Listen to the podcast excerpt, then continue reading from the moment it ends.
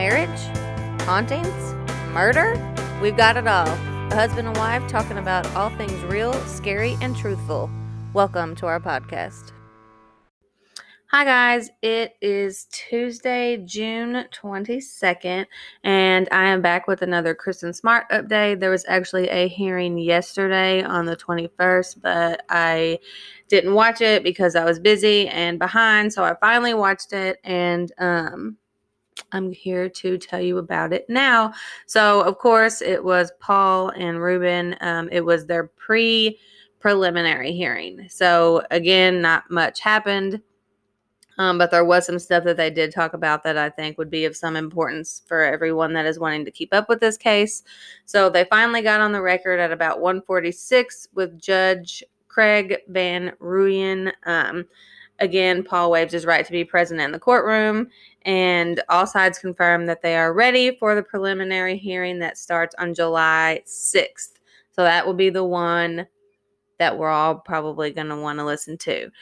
So, NBC Universal has requested to audio record the court proceedings because there is a big, obviously, public um, curiosity. The public wants to know what's going to happen because this case has grown into such a big thing here lately. Um, so, the court considered their request and because they want to record the court proceedings and so does Scripps and KSBY.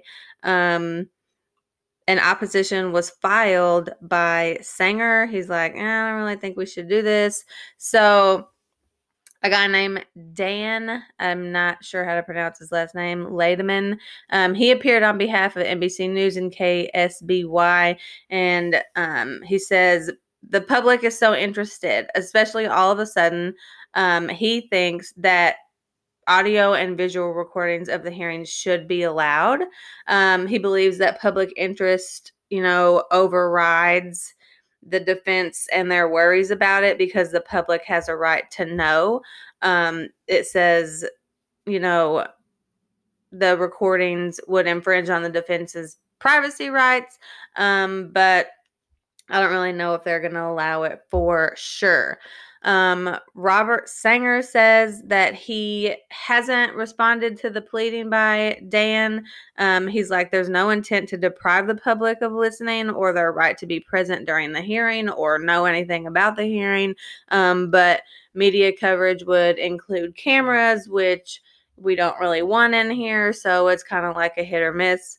Um, Harold seconded Sanger's opinion, but he was like, I don't really like have anything else to say. So like I agree, but that's it. Like I'm not going to say anything else.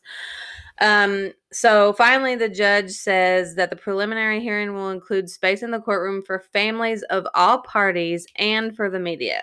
There will be no Zoom live stream for the preliminary hearing. Um, he said he weighed the factors. He wants to make sure that the jury um, is fair and unbiased, and they want to limit the previews of evidence that will not be admissible at trial.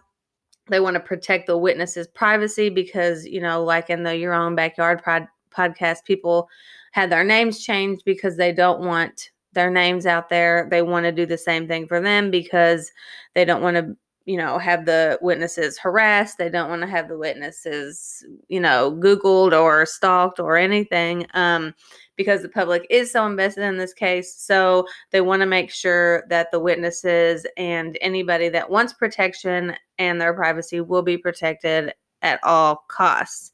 The media will be in the courtroom with cameras and video cameras, but they cannot take any photos of the witnesses or anyone in the audience. No photos, no videos.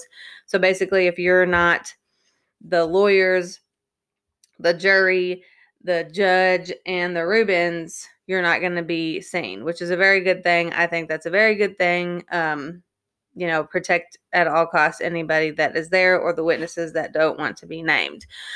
So the pre preliminary hearing, um, there was another one requested for June 28th by the prosecutor. Um, the judge will be out that week, so he requested June 25th. Sanger will be out that week, and so they said they can discuss scheduling off the record because they need to get it together pretty much. Um, I'll agree at before that though that the uh, hearing should be on the 23rd. So they're like, okay, whatever. And so they wanted to know what the subject matter would be. And they said they will discuss it in the chambers, that it doesn't need to be discussed now. So I don't know what that is going to be on the 23rd. So that's tomorrow if you're listening on the 22nd. Um, they also said that the attorney Gus Glambos he wants to file a motion to squash a subpoena in this case um, in regards to the witness that he represents. They say that they'll talk about it on the 6th. So I don't know what happened with that either. Um, there was a brief conference that was going to be after the meeting today, but again, we don't know the contents of what they were talking about or anything like that. And like I said, the pre preliminary hearing will be tomorrow if you're listening on the 22nd and again via Zoom. And you can watch it there if you have been keeping up with everything. So basically, they just talked about audio and video. Um, so basically, what came out of this is, you know, they will record it. It will be available to listen to and, of course, watch. I don't know how they're going to do it yet. Um, but everybody that wants to be protected will be protected. So that is a very good thing. Other than that, I won't know much more until tomorrow. Hopefully, I'll actually get to watch this one on time and get the information out to you guys immediately, but um, I'm not really sure. So I will keep you up to date per usual.